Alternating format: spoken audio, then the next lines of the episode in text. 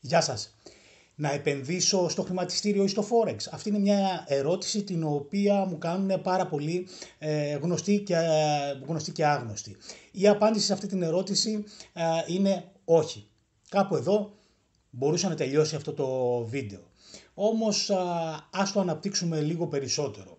Ε, γενικότερα όταν κάνουμε μια επένδυση χρηματοοικονομική θα πρέπει να γνωρίζουμε αν η αγορά στην οποία πάμε να επενδύσουμε είναι όπως λέγεται αποτελεσματική, αν η αγορά είναι efficient. Αν η αγορά λοιπόν είναι αποτελεσματική, τότε αυτό σημαίνει ότι δεν μπορούμε να έχουμε ποτέ συστηματικά κέρδη από την επένδυσή μας αυτή. Ε, τα κέρδη ή και οι πιθανές ζημίες μας θα είναι δηλαδή τυχαία.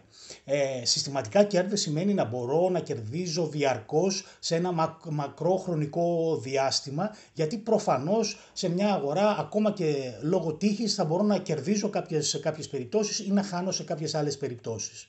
Τώρα από πού προέρχεται αυτή η έννοια της αποτελεσματικότητας; Αυτό ε, τον όρο μας τον έδωσε ο Eugene Φάμα, το θεμελίωσε στα τέλη της δεκαετίας του 60, αναπτύχθηκε το 70, το 80 μέχρι και σήμερα ε, και εφεμελίωσε λοιπόν τη λεγόμενη efficient market hypothesis στη θεωρία της αποτελεσματικότητας των αγορών. Αυτό που μας λέει εκεί πέρα ο Φάμα είναι ότι αν μια αγορά ε, είναι αποτελεσματική, αυτό σημαίνει ότι δεν μπορούμε να έχουμε συστηματικά κέρδη. Δεν μπορούμε να έχουμε συστηματικά κέρδη γιατί η εξέλιξη των, των τιμών σε μια αγορά η οποία είναι αποτελεσματική είναι τυχαία. Είναι δηλαδή η εξέλιξη, για παράδειγμα, του Forex, των τιμών συναλλάγματος, σαν να ρίχνουν ένα κέρμα, ένα ζάρι, σαν να παίζουν στο καζίνο κτλ. Άρα λοιπόν δεν μπορούμε να έχουμε καμία στρατηγική για προκειμένου να μπορέσουμε να κερδίσουμε. Και αυτό ισχύει είτε για κάποιον ο οποίος είναι ερασιτέχνης επενδυτής, ε, για κάποιον που δεν έχει καμία σχέση με τα, με τα οικονομικά και με τα χρηματοοικονομικά, ή ακόμα και με τους ειδικούς και τους, ε, που έχουν σπουδάσει οικονομικά, τους ανθρώπους που έχουν μάστερς και διδακτορικά πάνω στα οικονομικά και ασχολούνται ακριβώς με αυτήν, με αυτήν εδώ τη δουλειά, με τα, με τα χρηματοοικονομικά. Ε, μπορεί δηλαδή να μπορούμε να κερδίζουμε για ένα μικρό χρονικό διάστημα, αλλά δεν θα καταφέρουμε να έχουμε τα λεγόμενα συστηματικά κέρδη, δηλαδή μακροπρόθεσμα κέρδη. Κατά μέσο όρο, σύμφωνα α, με, τε, με το φάμα σε μια τέτοια αποτελεσματική αγορά, θα είμαστε στο μηδέν. Μάλιστα ο Μπέρτον Μάλκιελ ε, ανέφερε πως αν συγκρίνουμε τις αποδόσεις που μπορεί να έχει ε, μια μαϊμού, ένα σχημπατζή στον οποίο θα βάλουμε να επιλέγει τυχαία ε, κάποιες μετοχές προκειμένου να επενδύσουμε σε σχέση με τις αποδόσεις που θα έχει μια ομάδα ειδικών, χρηματιστών, οικονομολόγων κτλ. τότε δεν θα, πρέπει, δεν θα δούμε καμία διαφορά. Και πράγματι έγινε ένα τέτοιο σχετικό πείραμα για μια σειρά ετών, αρκετών από το 1968 μέχρι το 2011 το οποίο έκανε η Wall Street Journal, ε, η οποία βέβαια δεν προσέλαβε κανένα χιμπατζή εκεί πέρα. Αυτό που έκανε είναι ότι έβαλε τους αρθρογράφους της Wall Street Journal να πετάνε βελάκια, darts, ε, στις οικονομικές σελίδες της, της εφημερίδας. Και όπου προσγειωνόταν το βελάκι, όποια εταιρεία τρυπούσε εκεί πέρα, τότε επενδύανε σε αυτή. Επενδύανε δηλαδή καθαρά τυχαία. Αυτό ήταν το νόημα με τα βελάκια.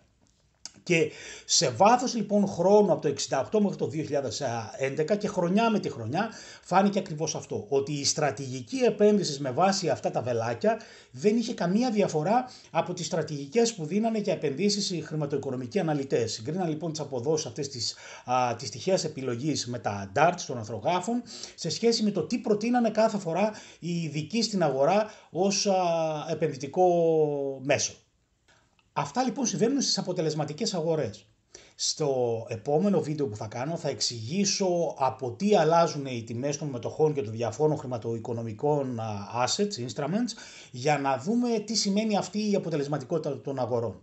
Όμως, Πέρα από τις αποτελεσματικές αγορές, έχουμε και αγορές οι οποίες δεν είναι αποτελεσματικές, τις inefficient markets. Σε αυτές τις αγορές έχουμε τη δυνατότητα να κερδίσουμε.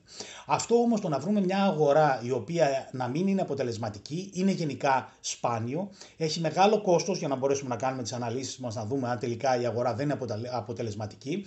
Πρέπει να τις βρούμε Και σε αυτό σκεφτείτε ότι αυτή τη δουλειά δεν την κάνουμε μόνο εμείς που είμαστε ας πούμε day traders που το κάνουμε και λίγο σαν παιχνίδι όλο αυτό, αλλά υπάρχουν ολόκληρες εταιρείες, χιλιάδες εταιρείες τέτοιες, χρηματοοικονομικές εταιρείες, investment companies με ανθρώπους εξειδικευμένους, μορφωμένους και εμπειρία πάνω σε αυτό το πράγμα και με πολύ περισσότερα resources από ό,τι έχουμε εμείς που προσπαθούν να εκμεταλλευτούν πρώτοι αυτές τις, τις αγορές. Ε, αλλά ακόμα και αν τις βρούμε αυτές τις αγορές θα πρέπει πάλι να βρούμε τον μηχανισμό μέσα από τον οποίο ε, προσδιορίζονται οι τιμές αυτές, σε αυτές τις αγορές, να δούμε δηλαδή γιατί θα αλλάξει η τιμή σε αυτή την αγορά και προς τα πού θα πάει, προκειμένου εμείς να μπορέσουμε να επενδύσουμε αντίστοιχα πάνω ε, σε αυτή την αγορά. Ένα ερώτημα που υπάρχει εδώ πέρα και πολλές φορές μου τίθεται και αυτό το ερώτημα, είναι το πότε γίνονται οι χρηματοοικονομικές συναλλαγές. Ε, ε, βλέπω να γίνονται χιλιάδες χρηματοοικονομικές τέτοιες συναλλαγές καθημερινά, αλλά πρέπει να ξέρουμε ότι προκειμένου να γίνει μια τέτοια επενδυτική χρηματοοικονομική συναλλαγή, ε, πρέπει οπωσδήποτε ε, ο πολιτής να περιμένει τη μείωση της τιμής του συγκεκριμένου asset στο οποίο γίνεται η αγοραπολισία και ο αγοραστής αυτού του asset να περιμένει αύξηση της τιμής του. Άρα λοιπόν πρέπει να υπάρχουν αντικρουόμενες α, ιδέες και expectations ανάμεσα στον πολιτή και στον αγοραστή. Διαφορετικά, αν και οι δύο περιμένανε ότι θα ανέβει η τιμή του συγκεκριμένου asset, ο πολιτής δεν είχε κανένα λόγο να το πουλήσει. Αν και οι δύο περιμένανε ότι θα πέσει η τιμή αυτού του asset, ο αγοραστής δεν θα είχε και αυτός κανένα λόγο να αγοράσει ένα asset του οποίου η τιμή θα πέσει μέσα στις, α, μέσα στις επόμενες μέρες. Άρα λοιπόν, προκειμένου ε, να υπάρχουν ε, αντικρουόμενες απόψεις, και υπάρχουν όπως είπαμε χιλιάδες τέτοιες καθημερινά εκατομμύρια και γίνονται αυτές οι συναλλαγές, αυτό σημαίνει ότι οι αγοραστές αυτοί και οι πολιτές έχουν διαφορετικές α, πληροφορίες. Δεν βασίζονται στην πληροφόρηση που υπάρχει γενικά και την ξέρουμε όλοι μας, αλλά βασίζονται σε δικές τους πληροφορίες, γνώμες, αναλύσεις που όταν είναι αντικρουόμενες τότε μπορεί να γίνουν αυτές οι συναλλαγές. Ας εστιάσουμε εδώ πέρα λίγο περισσότερο στο κομμάτι αυτό που σας είπα προηγουμένως, στο γιατί η εξέλιξη των τιμών των μετοχών και του Forex, του συναλλάγματος, είναι τυχαία και γι' αυτό οι αγορές αυτές είναι αποτελεσματικές και επομένως δεν μπορούμε να έχουμε συστηματικά κέρδη εκεί πέρα. Εδώ πρέπει να πούμε ότι οι τιμές ενός οποιοδήποτε asset, οποιοδήποτε περιουσιακό στοιχείου ε, μεταβάλλεται μόνο όταν κάτι αλλάξει. Όταν υπάρχουν δηλαδή ε, νέα για το asset αυτό. Ε, πληροφορίες δηλαδή που δεν είχαμε και χθες. Γιατί αν τις είχαμε από χθες αυτές τις πληροφορίες τότε θα είχαμε ενεργήσει ήδη από χθες και εμείς και όλοι οι άλλοι οι επενδυτές και η τιμή του asset αυτού θα είχε αλλάξει από την προηγούμενη μέρα. Άρα λοιπόν αλλάζουν οι τιμές εξαιτίας των νέων. Τα νέα όμως εξορισμού είναι τυχαία. Γι' αυτό και η εξέλιξη των τιμών είναι και αυτή τυχαία και μη προβλέψιμη. Ε, δείτε για παράδειγμα ε, αν έχω μια απόφαση ενός δικαστηρίου η οποία θα βγει σήμερα και θα είναι υπέρ της, της Google, τότε περιμένω ότι η τιμή της Google θα ανέβει. Ε, αν το ήξερα αυτό από χθες, αν είχαμε την πληροφορία αυτή για το δικαστήριο αυτό και τη θετική απόβαση υπέρ της Google, τότε η τιμή της Google θα ανέβαινε από χθες. Άρα λοιπόν, μέχρι και χθες δεν είχαμε την πληροφόρηση, η τιμή ήταν στο επίπεδο το οποίο ήταν μέχρι και χθες, χωρίς να συντρέχουν άλλες πληροφορίες και άλλοι λόγοι για να μεταβληθεί. Σήμερα που έχουμε αυτό το νέο, αυτή την πληροφορία, το οποίο δεν το ξέρει κανένας μας, τι θα αποφασίσει το δικαστήριο, είναι μια τυχαία εξέλιξη ή οποιαδήποτε άλλη τέτοια τυχαία εξέλιξη έχουν. Αυτό αποτελεί ένα νέο που θα αποτυπωθεί, θα αποκρισταλωθεί στην σημερινή τιμή αυτού του asset της συμμετοχής του, της συμμετοχής του, του Google. Αν είναι θετική θα ανέβει η τιμή, αν είναι μια αρνητική απόφαση, ένα γενικότερα αρνητικό γεγονός, τότε θα πέσει η τιμή του συγκεκριμένου asset.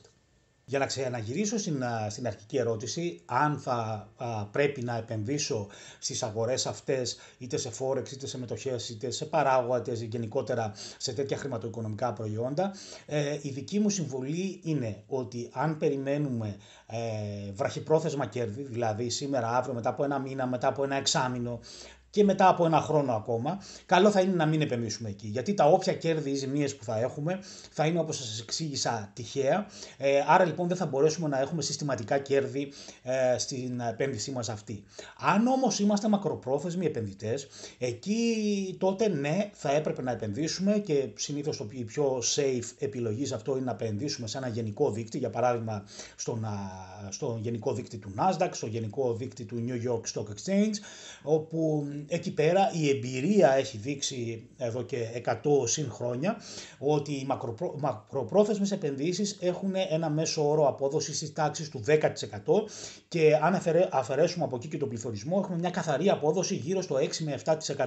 Άρα λοιπόν και σύμφωνα με τα σημερινά επιτόκια που υπάρχουν στην αγορά, ε, αν δεν βιαζόμαστε, αν θέλουμε να κάνουμε μια επένδυση από 1, 2, 5, 10, 15, 20 χρόνια, τότε η επένδυσή μας αυτή θα περιμένουμε ότι θα έχει μια τέτοια ε, απόδοση, γύρω δηλαδή στο καθαρό 6 με 7%. Συμπέρασμα λοιπόν για να κλείσουμε αυτό το βίντεο, ότι ε, αν η αγορά είναι αποτελεσματική και οι περισσότερες, η συντριπτική πλειοψηφία από τις αγορές, τις γνωστές που ξέρουμε όλοι μας και μπορούμε και εύκολα να επενδύσουμε, όλες αυτές είναι αποτελεσματικές.